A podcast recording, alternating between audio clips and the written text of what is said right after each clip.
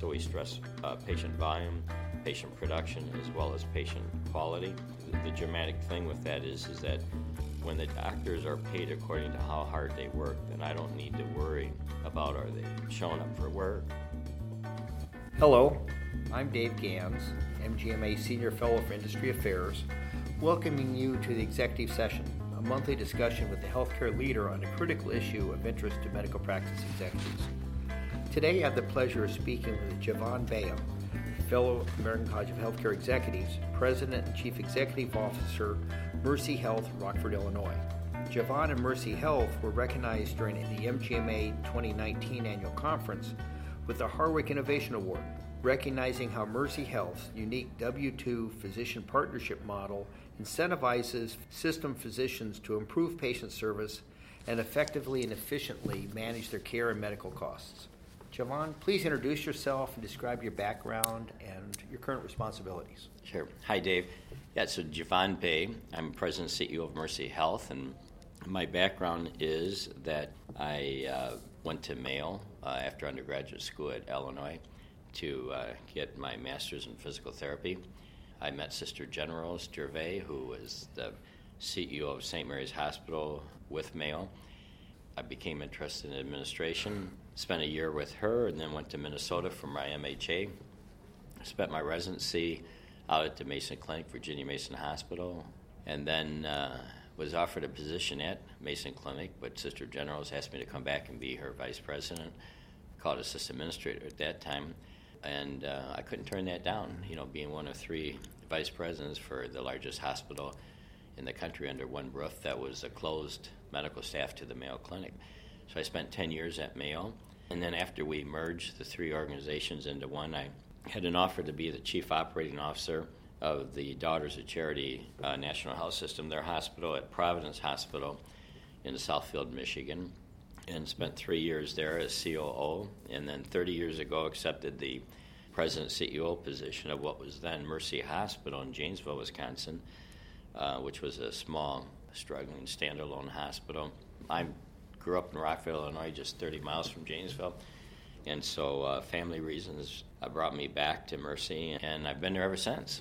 And Mercy's been done great things since then. yeah, we were $33 million of gross revenue when I started 30 years ago, and today we're $3.2 billion yes. in gross revenue. And, and how many how many different hospitals are now part of the system? Yeah, so we have seven hospitals and 89 uh, physician locations, primary specialty. Several of those I call hospital without beds, which means we have multi specialty physician practices with ambulatory surgery, emergency rooms, and recovery beds up to 23 hours.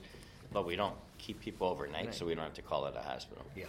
Well, let's talk about specifically uh, the topic that where you were recognized for the Innovation Award and uh, which is how you built a physician team, which is which you referred to as the W2 physician partnership model, which relieves physicians from the administrative responsibilities of managing a practice and lets them focus on patient care. Uh, can you give us little, some more background on that, on this model of organiz- organizing your doctors as in part of your vertical integrated health system? Sure. Well, back in 1989, it was pretty controversial for uh, standalone community hospitals to, quote, get into the physician business and employ physicians. And I really did not want to employ physicians in a traditional sense where they'd be paid guaranteed incomes or mostly guaranteed compensation. I really wanted to create a model that physicians would be compensated just like they would be in private practice and have control over their clinical practice, but still fall under the umbrella of the 501c3 organization. So I really created a, a document, a professional service agreement that would meet the uh, qualifications of employment uh, in the eyes of the IRS, but that would still allow physicians to begin the year not knowing how much income they were going to make, uh, so that if they worked harder, they made more money. It was always based on a tiered compensation model, so that the more volume they created, the higher their tier structure.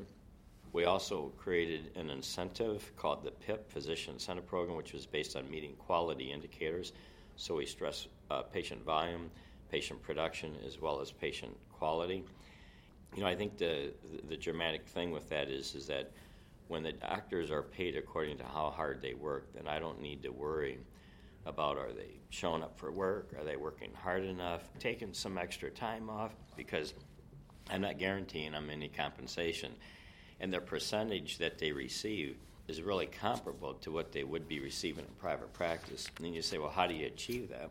And how that's achieved is in order to come up with this model, we really created a software package that allows us to put in important pieces of data in the marketplace, such as the uh, payer mix, the amount of Medicare, the amount of Medicaid, the amount of managed care, the amount of uh, commercial insurance. We do surveys of the existing doctors in the community, confidential surveys of what the specialists are pulling out of their practice and compensation versus the primary care, and a number of other factors. And then this software product really provides us a, a, a tier structure of compensation. And what blows people's minds usually is that I can have a neurosurgeon and a family doctor on the same tier structure. And but what they make from it is dramatically different. The neurosurgeon may make, you know, two million dollars a year or a million and a half, and the family doc may make two hundred fifty thousand. So that, that tier structure has been that we create based on market indicators and market factors has been very successful and allowed us to track hundreds of doctors. But most important, even in addition to that, is the culture that we created, and that is the culture of having our 8,000 employees realize that the more successful we help our doctors be in their practice, that that success is going to flow to the whole rest of the system. And so, we really created a, a culture of serving doctors to help them to be more efficient so that it would help the whole practice. That sounds really interesting. In fact, you mentioned your PIP, your PIP program for quality, Mhm.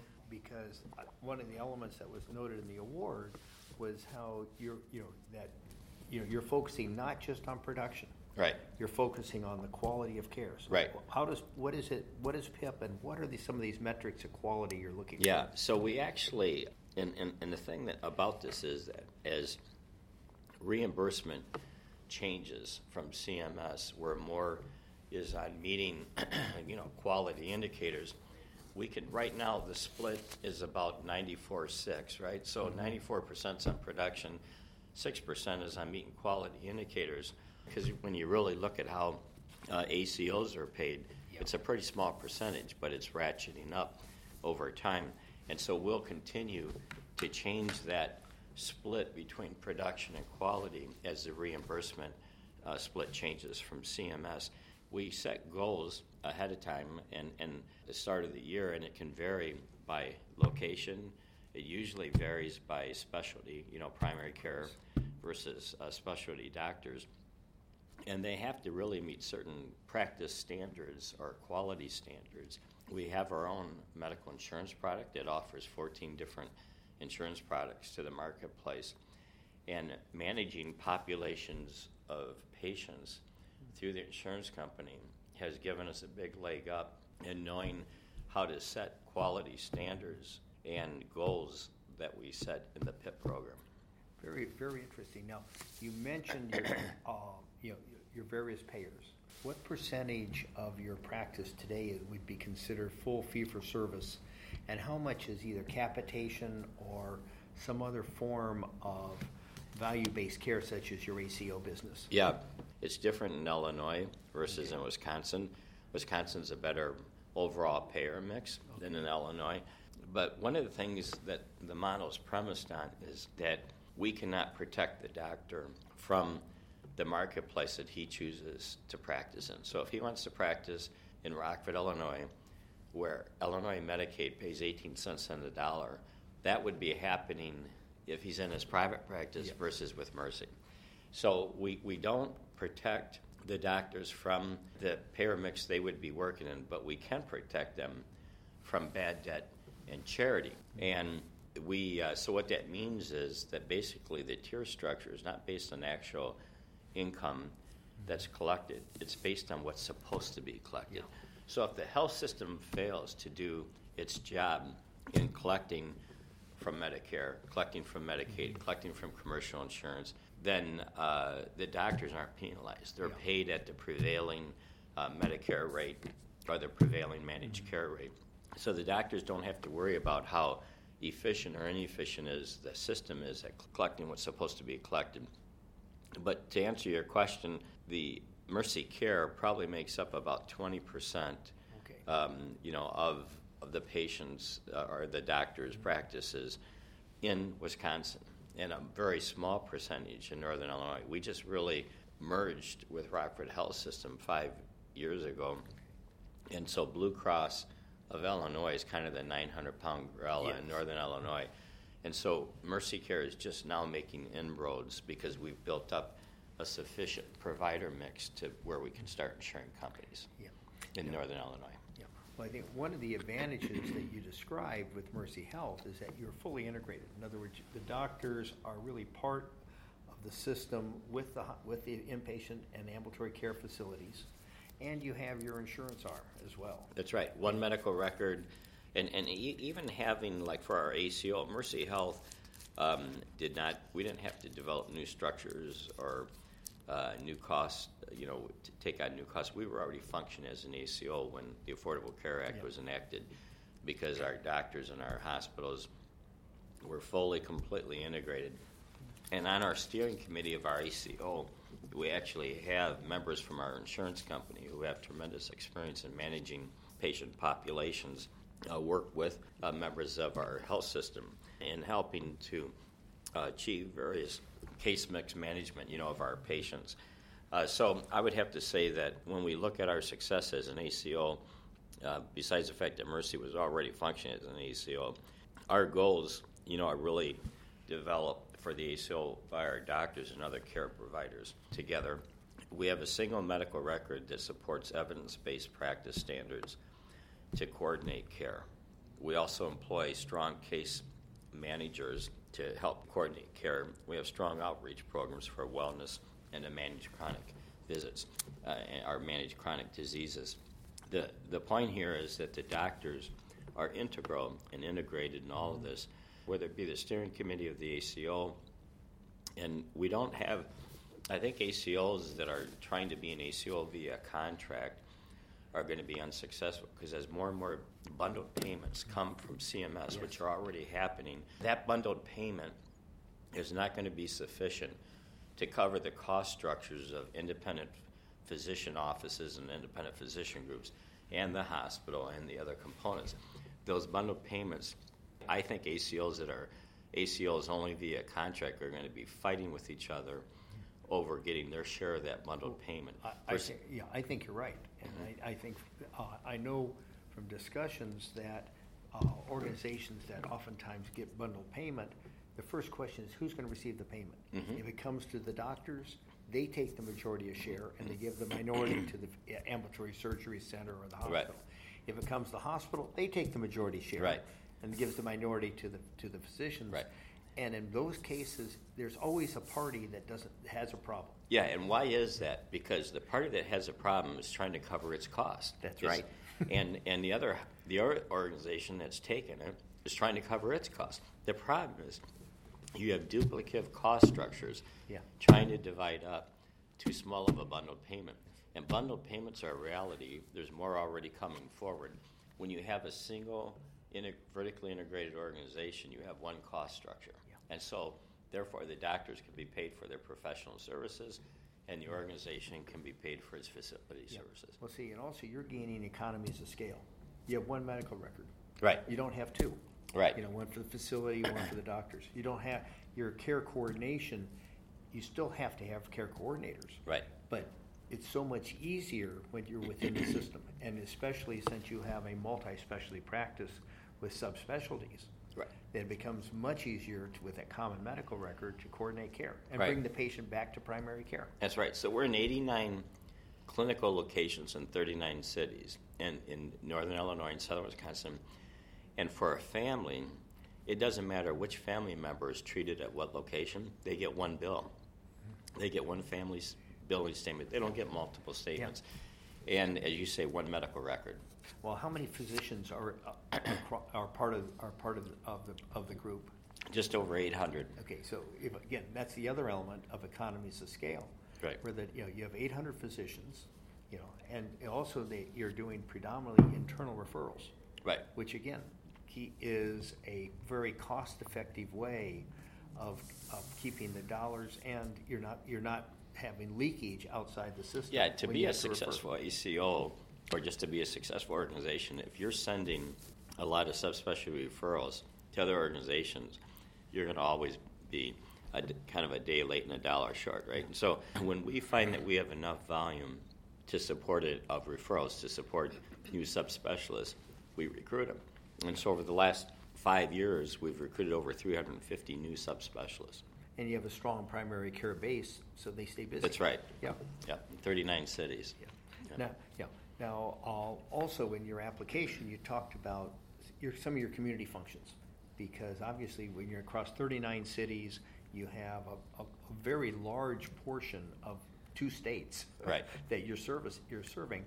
Uh, you know, you, you mentioned providing charity care. Right. Uh, what other benefits have the communities uh, received from Mercy Health? We actually, it, it's a whole array. I mean, we offer hundreds of various health and wellness programs. We even started 20 years ago the House of Mercy, which uh, provides, you know, we noticed people coming in to the emergency room listing their car as their home. And so we um, had an, uh, a convent that was built by the nuns that wasn't being used. We don't have sisters involved anymore, but they still built it like a, you know, kind of a battleship. And so we turned that into a uh, homeless center, and that's been running for uh, 20 years. And, and, and when I say center, it's not shelter, it's a center where uh, it's mainly for women and children or families. And they stay a minimum of 30 days, and we get we have a whole host of community services that team with us to get these people back into uh, being self-sufficient. and it's been it's been you know it's actually received the Nova Award twice in the last 20 years from the American Hospital Association. It's been very successful, and the commu- and the, the organization takes a lot of pride in it. It all runs on volunteers, and our partners, our Mercy partners, uh, do all the volunteering at that. But I think that in terms of um, those cities having that streamlined care, where people are not being put in a hospital that, that they don't need to be in a hospital, and and so it's just having the right care delivered in the right or in the right uh, facility at the right time Yeah, and coordinating. and I mean, coordinated. Yeah. Right. No, uh, in fact, I'm very impressed with the, you're basically, you're, you're providing for the light, you know, I just use, use term lifestyle assistance for, uh, for people who need it. In a somewhat unrelated area, uh, Denver Health, which has uh, the largest of, it's a city-managed health system in Colorado, they're actually building apartments Right. Because they have a large home, a homeless population, and they realize they've been providing health care services for the homeless, and they can't discharge somebody if they have no place to go home.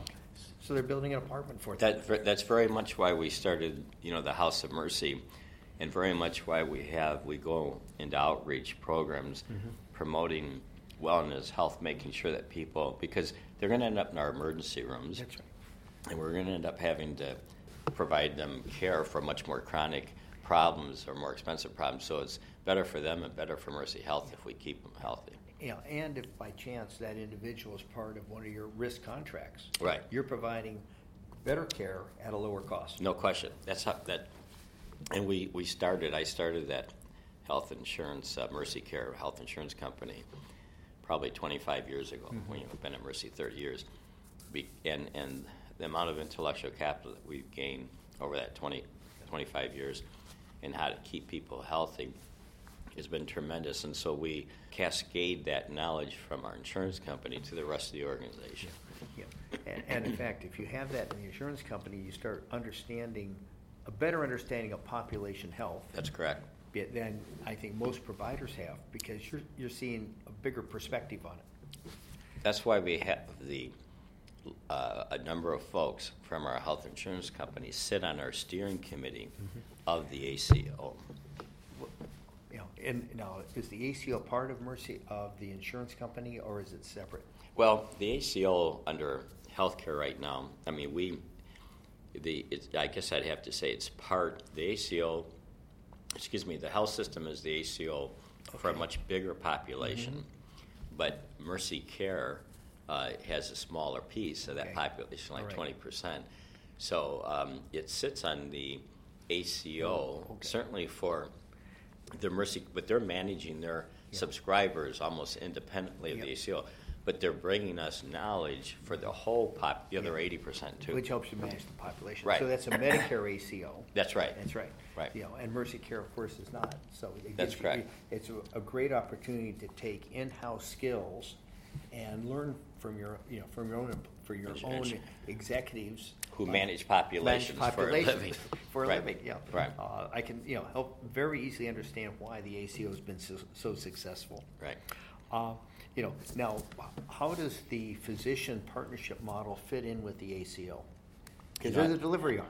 Yeah, well, I'd have to tell you that the physician partnership model is really the foundation of the entire vertically integrated health system, which allowed us to grow from 33 million to 3.2 billion, and the growth from one little struggling standalone hospital to 89 facilities and seven hospitals. If your doctors are with you kind of part of the time and not all the times, and if they're admitting but competing, I mean, you really have a house divided when the physicians are fully integrated in the health system, you have common incentives, common goals, and as long as they know and how they're being compensated, which is very similar to private practice, and they have tremendous control over what's important to them in their practice, the system is really making their life easier. So they have more time for production, right? From a from a busyness From- standpoint of a doctor running, And maybe more time for, for their own lives, and too. for their own lives, right? Yeah. The, the time to see more patients and for their own lives. Yeah. But you got to have a culture that doesn't kind of treat them like time clock punching employees. Right. Because they're actually not. That's what's neat about it. I don't have to wake up in the morning and wonder if my 800 salaried doctors are going to put in an honest day's work for their comp. Because if they don't, they're not getting compensated. That's right. Yeah, but you wake up in the morning, you've got 800, 800 doctors wanting to work for you, That's right. Exactly. which is a great feeling, I'm sure. It's, it's a great feeling. That's how we've grown. Yeah, and another 3,000 other employees Right. doing the Uh, same no, thing. actually, we got another 8,000. Oh, employees. 8,000 Yeah. other employees, that's right. Yeah. Uh, You know, I, actually, you know, this has really been enjoyable, but I know there's a lot more we could discuss. But I think at some point we have to say, you know, we have a limited amount of time to, to record Sure. our, our session. Uh, Is there anything else you'd like to add? You know? You know, I, I, would, I would just say that healthcare is changing dramatically. It certainly has in my lifetime. I think it's going to change even faster with the advent of technology. I'm asked to sit on several boards of new technology companies that are coming forth with emerging technologies.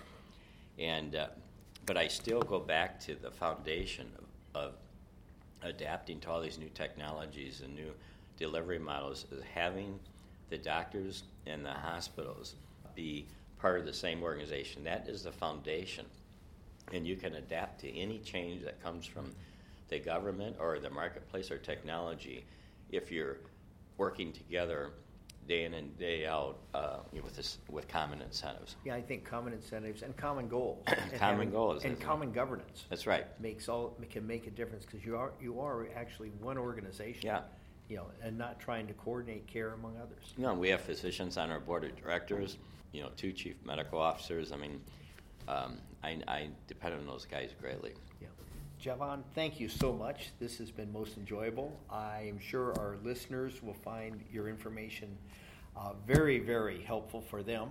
And I think, you know, I can see why many people may be envious of the organization and your leadership. Yeah, and I guess I'd just say that the best things in life don't come easy, and, but you got to persevere and just uh, take it each one day at a time and keep moving forward. Yeah, well, you have to work at it, but you can right. see the results. Right. Excellent. Thank Excellent. you. Thank you, Dave.